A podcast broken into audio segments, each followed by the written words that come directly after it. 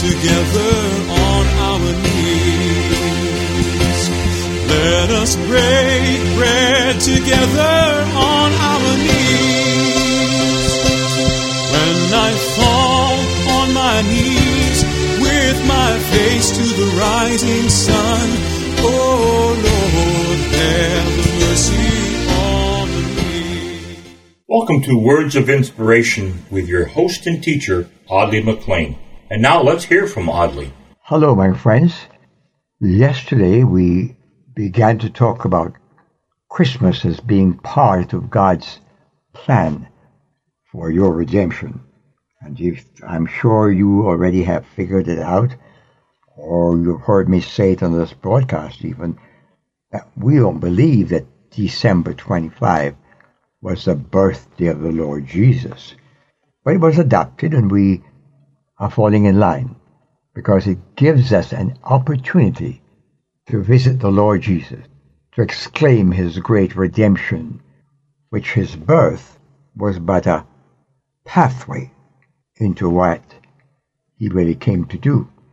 And so today, I want to share a little bit of the message we did on the, the Bible Speaks podcast. We talked about the plan, that it was God's plan. Christmas, the life of Jesus Christ, the death of Jesus Christ, the resurrection of Jesus Christ, were all pre-planned by Almighty God and kept a secret upon till these days in which we live. In Second Timothy chapter one, I read a couple of verses there and ask you to ask God to make them live to you. Paul to Timothy, do not be ashamed then of testifying to our Lord, nor of me his prisoner, but take your share of suffering of the gospel.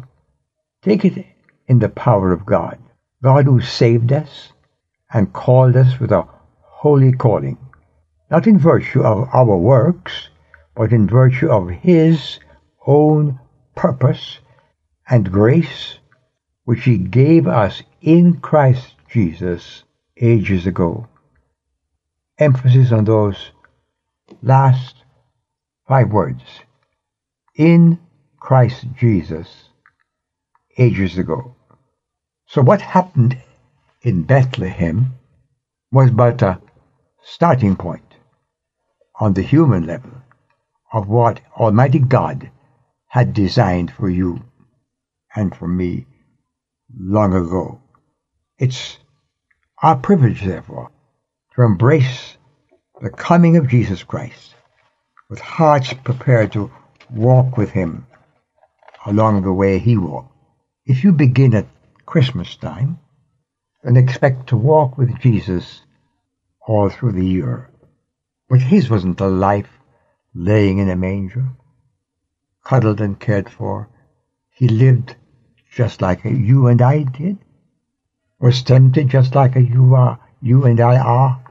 The difference is he didn't sin, because he was going to become the sacrifice for our sins, planned long ago, and executed in the wisdom of Almighty God through the person of his Son, born to a Virgin Mary, and who died on Calvary's cross, was buried in a borrowed tomb.